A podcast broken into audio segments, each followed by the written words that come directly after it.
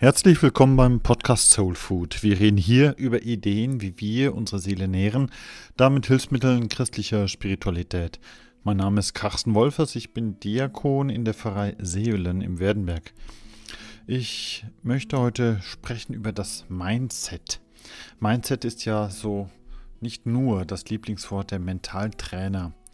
Ich habe in den letzten Jahren so den Eindruck, dass es zunehmend Leute gibt, Berater, Coaches, die sie ihre Dienste als Mentaltrainer anbieten.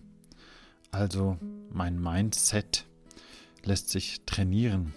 Das liegt vielleicht im Trend, im Trend von so persönlicher, individueller Selbstoptimierung und Selbstorganisation. Wenn ich einen Body Coach, einen Ernährungsberater, einen Stilberater brauche, ja, vielleicht brauche ich manchmal auch einen Mentaltrainer, der meinen Geist ein wenig trainiert. Ich finde das gut, dass nicht nur mein Körper sich entwickelt, hoffentlich zum Positiven, sondern dass auch mein Geist, meine Mentalität sich entwickeln könnte, hoffentlich ebenso zum Positiven. Normalerweise bin ich ja gegenüber solchen Trends, solchen Markttrends eher skeptisch. Ich schaue mir die Dinge gerne in Ruhe erst einmal an und frage nachher, ob ich das wirklich brauche oder nicht. Ich komme heute trotzdem auf das Thema, denn ich habe kürzlich ein Buch angefangen zu lesen, wo es auch um das Mindset geht. Das ist ein Buch von dem Pastor Greg Groeschel aus den USA darüber, wie ich den Kampf in meinem Geist gewinnen kann.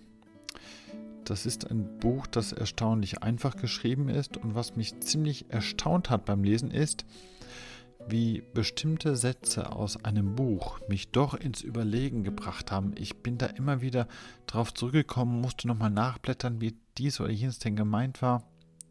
Also das Buch selbst war nur ein ganz kleiner, kurzer Anstoß. Aber das hat doch eine längere, größere Auseinandersetzung mit sich gebracht, die ich momentan mit mir selbst führe. Also reden wir heute mal über das Mindset. Das Mindset ist zunächst ein Set, also ein Bündel. Ein Bündel von verschiedenen Dingen, die alle etwas mit meinem Geist, meinem Inneren, eben auch meiner Seele zu tun haben.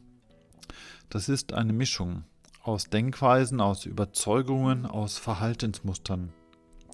Ich habe ganz bestimmte Denkweisen, zum Beispiel, ob ich zunächst über Menschen, Dinge zunächst eher positiv denke oder ob ich vorsichtig, distanziert eher etwas Zeit brauche, um Menschen Dinge mir nahe kommen zu lassen.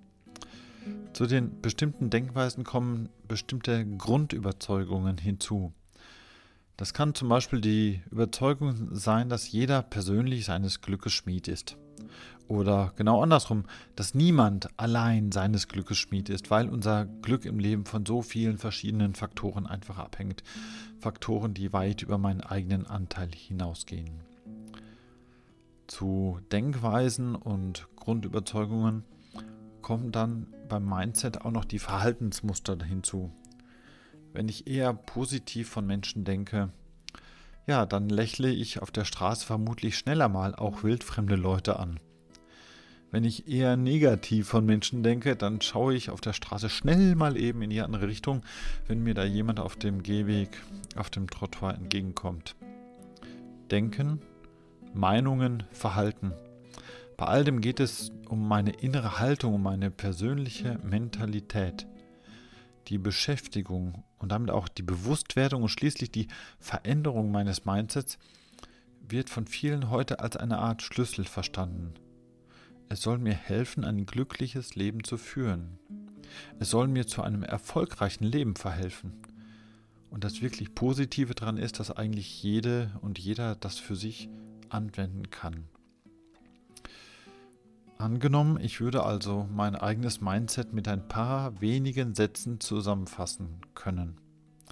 Ich bin da natürlich meinem Naturell entsprechend ziemlich skeptisch, ob ich mein kompliziertes Seelenleben tatsächlich mit ein paar wenigen Sätzen auf den Punkt bringen könnte. Aber ich muss mir dabei die Frage selber stellen, ob das nicht bereits eine vorgeschobene Ausflucht ist. Es könnte einfach sein, aber bevor ich zu viel über mich selbst mir preisgebe, sage ich lieber, uh, das ist aber kompliziert. Und ich bin fast sicher, dass viele Mentaltrainer oder viele Psychologen, die sich mit Mindsets beschäftigen, das etwas differenzierter sagen würden, aber mir gefällt diese etwas naive Vorstellung. Ich schreibe mir mein Mindset mal ganz einfach in ganz wenigen Sätzen auf.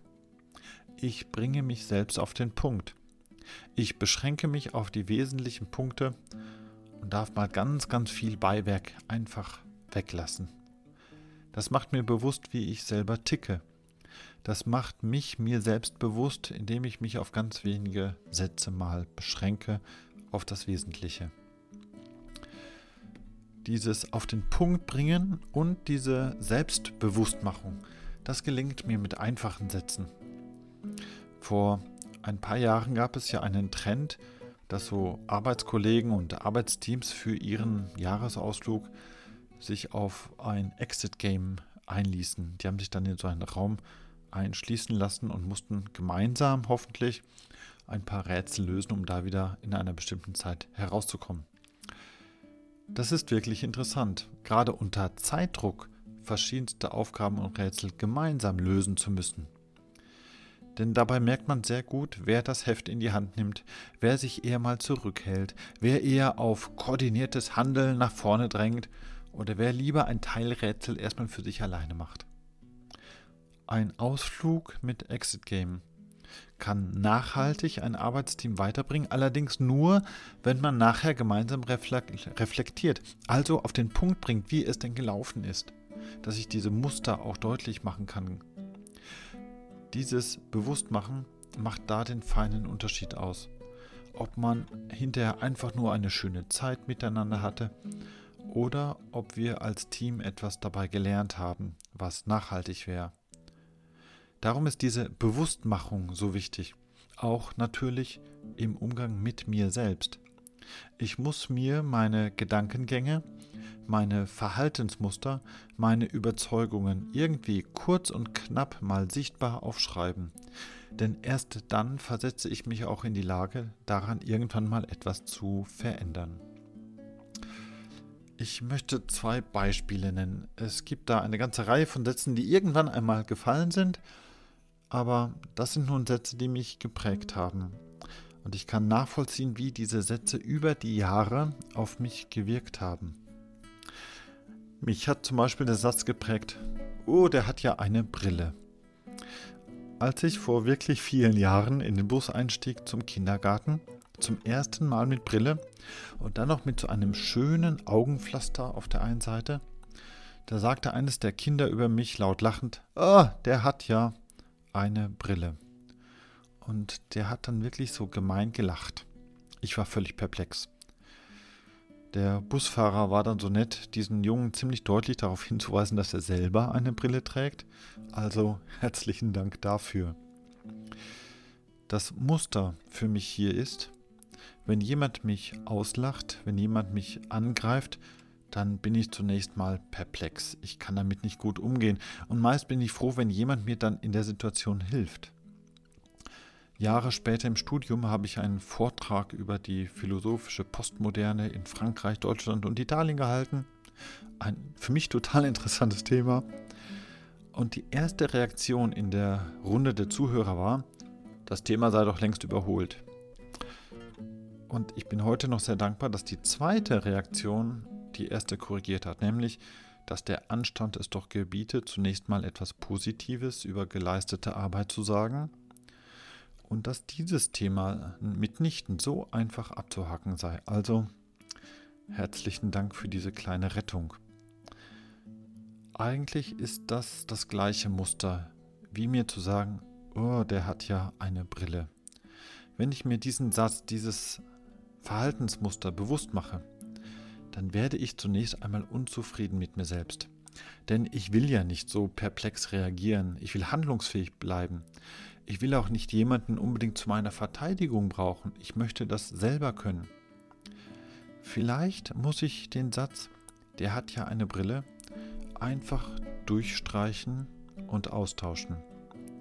Ich möchte gucken, wie mich dieser Satz verfolgt hat, um ihn aus seiner Spur zu holen. Ich möchte dann ein neues Muster beginnen. Vielleicht beginnend mit einem Satz wie zum Beispiel, Du, ich habe eine wirklich sehr schöne Brille und die steht mir richtig gut. Wenn ich so einen Satz mir häufiger sage, ich habe den Eindruck, dann stehe ich einfach anders da. Ein zweites Beispiel, ein anderer Satz, der mich geprägt hat, ist dieser. Du meldest dich, wenn du etwas brauchst. Ich erinnere mich genau, wie dieser Satz fiel, als ich die Schule beendet hatte und dann direkt aus dem Elternhaus auszog und Richtung Ausland mich bewegte. Du meldest dich, wenn du etwas brauchst. Ich weiß, das ist ein gut gemeintes Angebot von Unterstützung. Das ist wohlwollend gemeint. Allerdings bin ich auch mit einem Sinn für Selbstständigkeit und Freiheit erzogen worden und darum kam bei mir der Satz völlig anders an. Ich melde mich, wenn ich etwas brauche und ich werde zusehen, dass das auf keinen Fall niemals passiert.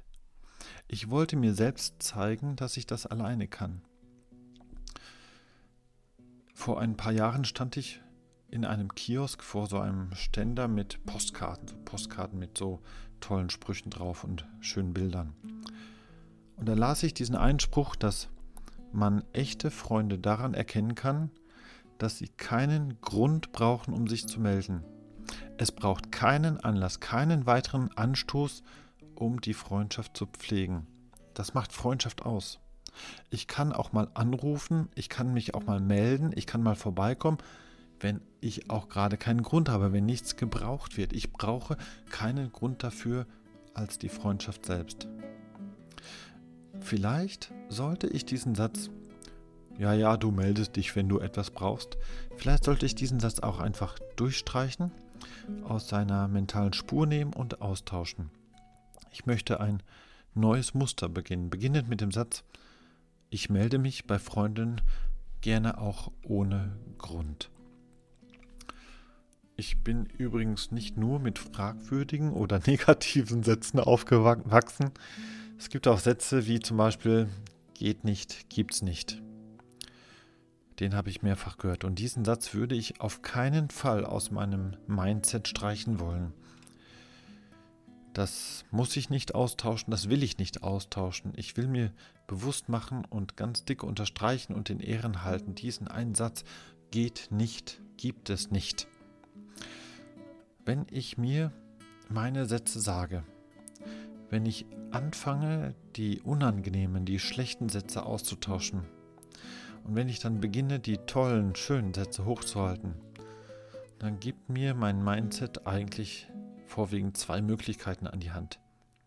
Erstens, ich habe die Möglichkeit, mich zu verändern. Mein Selbst ist dynamisch, ist nicht in Stein gemeißelt und so langwierig es zuweilen auch sein mag, alte, eingefahrene Muster zu verändern, so schwer meine Gewohnheiten auch wiegen und mich prägen.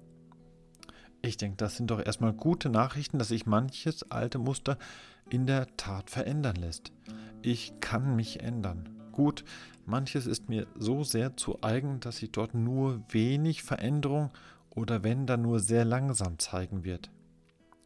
Aber auch dieses bisschen Veränderung wird erst möglich, wenn ich zunächst Veränderung zulasse, wenn ich die Veränderung begrüße. Wenn ich mir von vornherein sage, oh, das wird sich bei mir wohl nicht mehr ändern.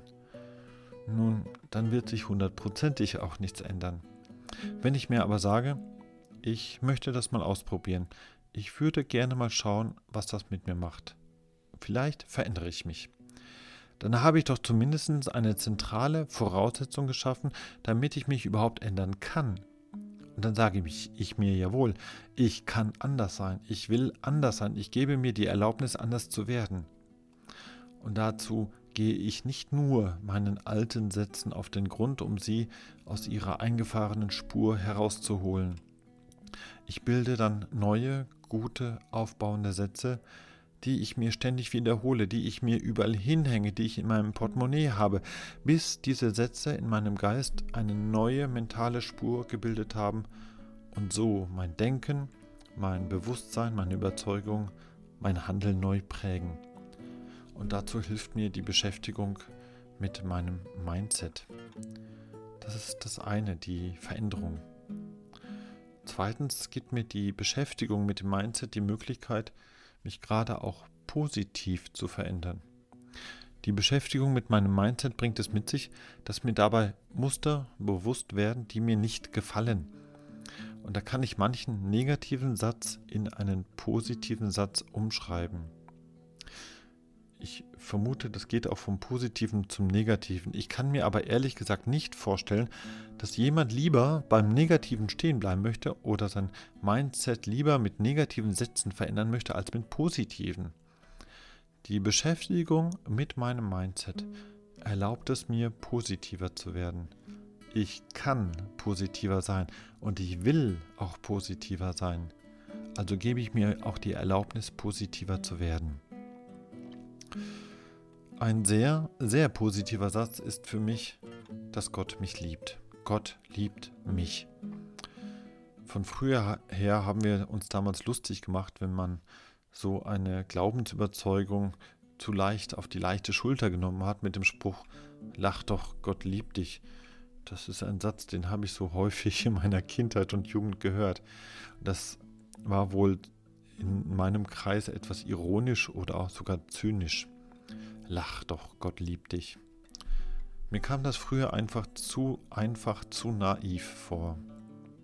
Das ist auch so ein Punkt, wo ich heute anders darüber denke. Ich möchte diesen einfachen positiven Satz in meinem Mindset nicht missen. Denn da steckt so viel an Prägung drin, über all die Veränderungen, die ich erleben konnte. Da steckt so viel an Positivem drin, so viel guten Grund, um in diesem Leben zu lachen, weil Gott mich liebt. Ja, das ist ein toller, positiver Satz. Soweit einmal zum Arbeiten für heute mit dem Mindset wie ich einer sich entwickelnden Seele etwas Gutes, etwas Gesundes, etwas wirklich Positives mit auf einen neuen Weg geben kann. Danke soweit für dein Zuhören. Wer den Podcast nachlesen möchte, schreibe mir bitte einfach eine E-Mail an die Pfarrei Sevelen. Wenn dir der Beitrag gefallen hat, dann teile oder like bitte, denn das hilft auch anderen, Impulse zu bekommen, wie die Seele etwas mehr an Nahrung bekommt. Dir alles Gute und vor allem Gottes Segen.